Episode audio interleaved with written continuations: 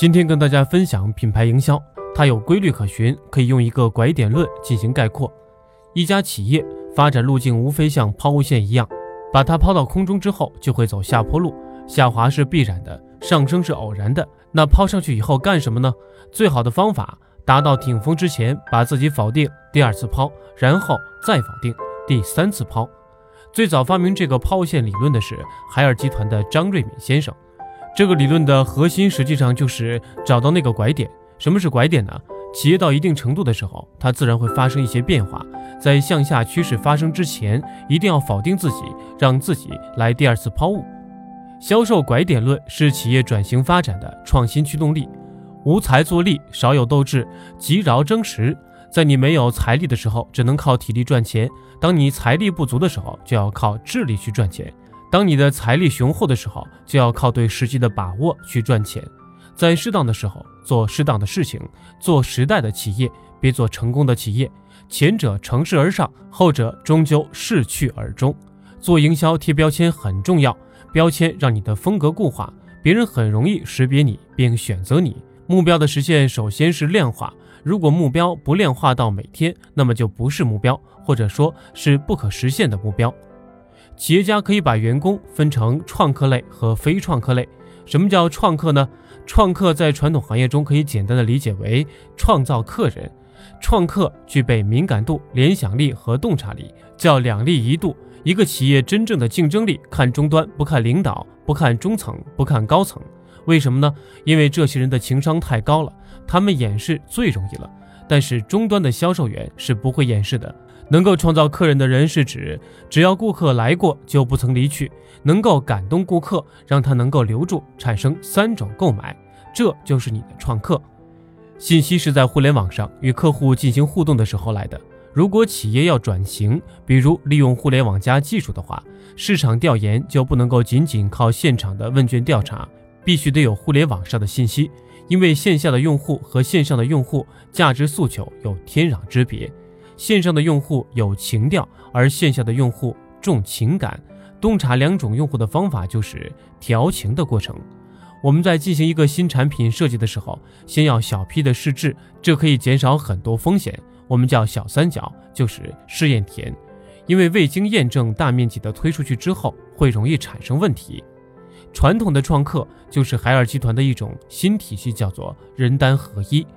它要求你的订单和人之间一定匹配起来，人就是有竞争力的人，而单就是有竞争力的订单。所谓的人单合一，就是在互联网时代零距离和去中心化、去中介化的背景下，每个员工都应该直接面对客户，创造用户价值，并在为用户创造价值中实现自己的价值分享。组织的变革和组建也随之发生改变。简单来描述，叫做官兵互选，按单聚散。什么意思呢？就是在开放的组织下，打破组织的边界，让外部优秀的人和资源可以无障碍的进入，按照单临时组建团队，让整个组织保持持续的活力。在企业内部，领导和下属之间是互选的。如果你的水平很高的话，我就可以把你请过来，我们成为一个小团队。有订单的时候就聚，没订单的时候就散。这样，海尔内部形成了一个自由人才市场。没有创客精神的人接不到活儿，很多人可能最后是没有活的。我认为，极客在中国只有六个人，分别是百度的李彦宏、腾讯的马化腾和阿里巴巴的马云、海尔的张瑞敏、联想的柳传志和华为的任正非，就是这六个人领导的六家企业。当然，如果非要再加上两个的话，加上小米的雷军和京东的刘强东，共八家企业。创客、极客给我们的启发，怎么做营销呢？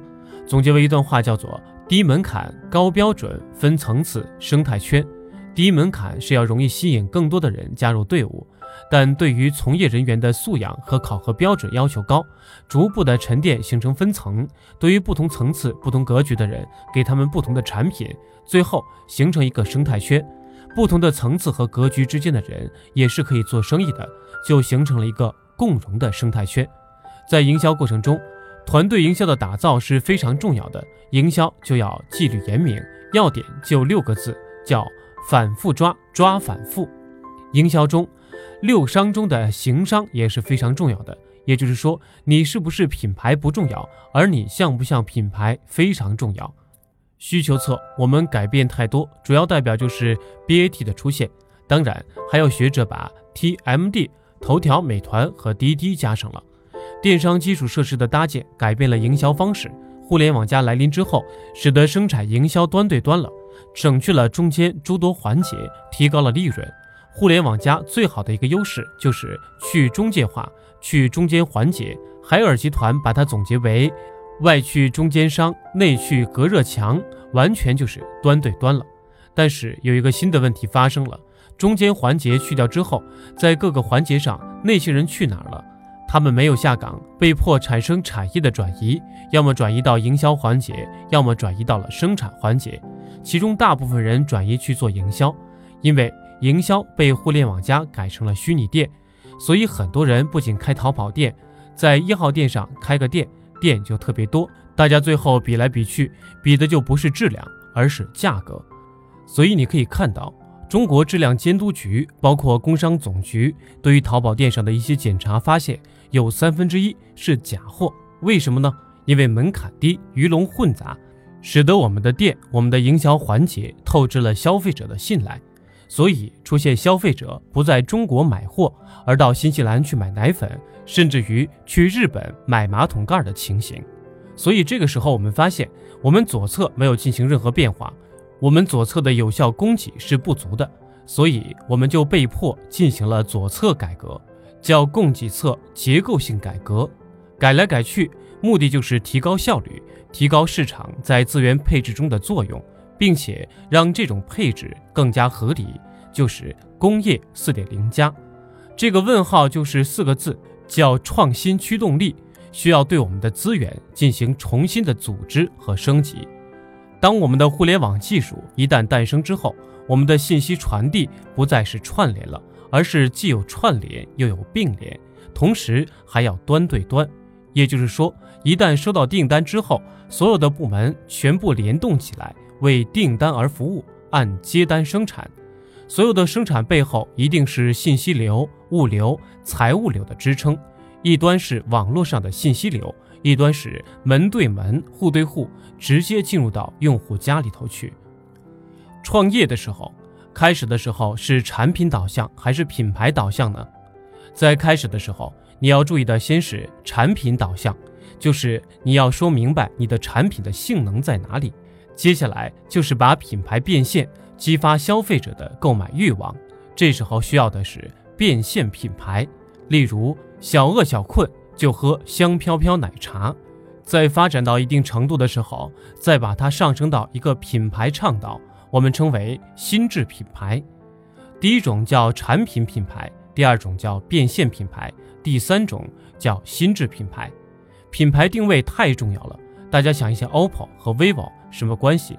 他们两个是一家子，步步高集团的，在印度也好，在其海外市场也好，OPPO 和 vivo 是门对门的，他们连在一起，一个是曹丕，一个是曹植，兄弟两个天天打，但是打来打去全是一家的。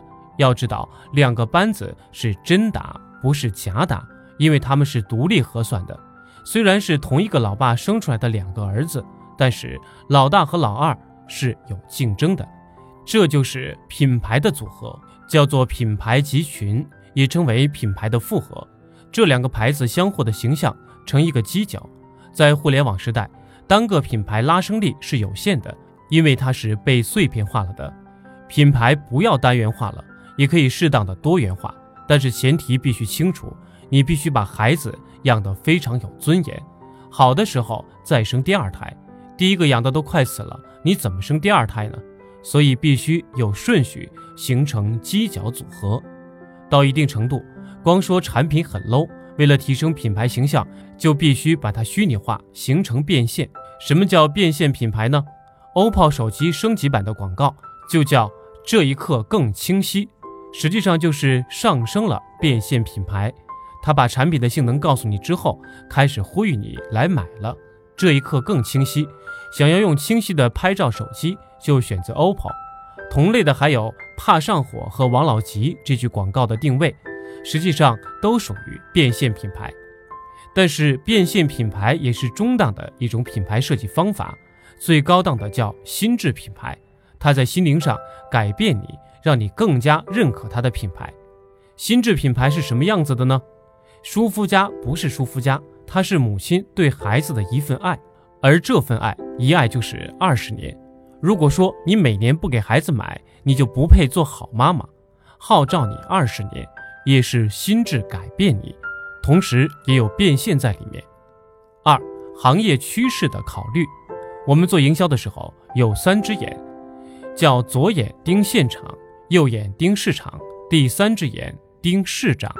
现场产品的质量把控，市场市场的需求情况，市长国家宏观的政治趋势。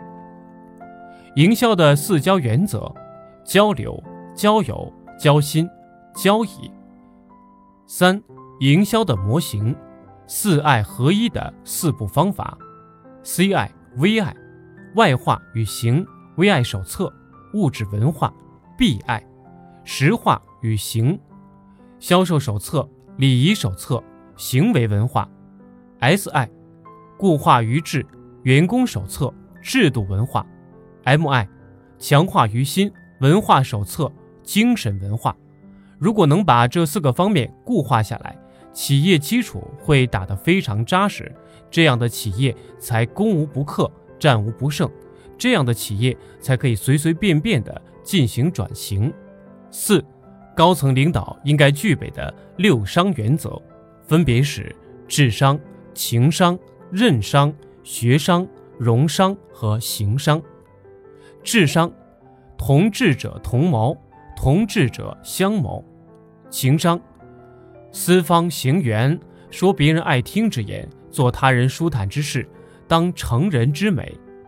任商，轻否而非否轻，自我反省。学商，学习如春起之苗，辍学如磨刀之石。融商就是融合资源的能力，要学会整合资源。也就是羊毛出在牛身上，猪来买单。行商，是不是品牌不重要，像不像品牌才重要？在这个看颜值的社会，职场中没有人愿意通过邋遢的外表去了解你隐藏的能力。形象同能力一样重要，颜值决定市值的时代来临了。但始于颜值，一定忠于诚信。五。边际产业论坛理论下的三种企业归属，企业就是三种选择。我建议大家选择第一种或第二种，坚决不能选第三种。第一种，企业主动变化，不停地否定自己，形成一个上抛线，不断地挑战自己。第二种，胜者为王，就好比司马懿一样，这个人很会狩猎，熬死了所有的竞争对手，最后天下是他的。我认为。企业的关键词就是活着，你只要活着就可以了，一定要坚持，坚持，把别人都靠死了，唯独你活着，也是一个非常好的方法。第三种被动变化，我们不喜欢，为什么呢？被动变化很不好，生与死的选择，就像一个鸡蛋一样，外部打破它的是食物，内部打破的是重生。互联网加时代的四个关键词分别是专注、极致。口碑和快速这四大特点，极致有三个支撑点。第一叫产品思维，如果你的企业没有产品的话，今天讲的所有内容都是雕虫小技；如果你的产品非常有竞争力，那么今天讲的内容将会是如虎添翼。所以我认为，任何一个营销，产品思维是第一位的。第二个叫痛点思维，我们要了解客户的三个痛点。叫痛点、痒点和兴奋点，第三个叫尖叫思维。你的产品一定有一款，哪怕是一点点也行，让人产生尖叫的感觉。所以现在企业里头有一个新的岗位叫 SOC，首席尖叫官，也称为首席惊喜官。如果没有，建议大家好好琢磨一下。我认为首席尖叫官，董事长也应该兼着的，有人称为 CEO。不是首席执行官了，是首席体验官。那个 E 是说体验的意思。所以说，极致就是产品思维加痛点思维，还有一种叫尖叫点思维。今天分享到这里，谢谢大家。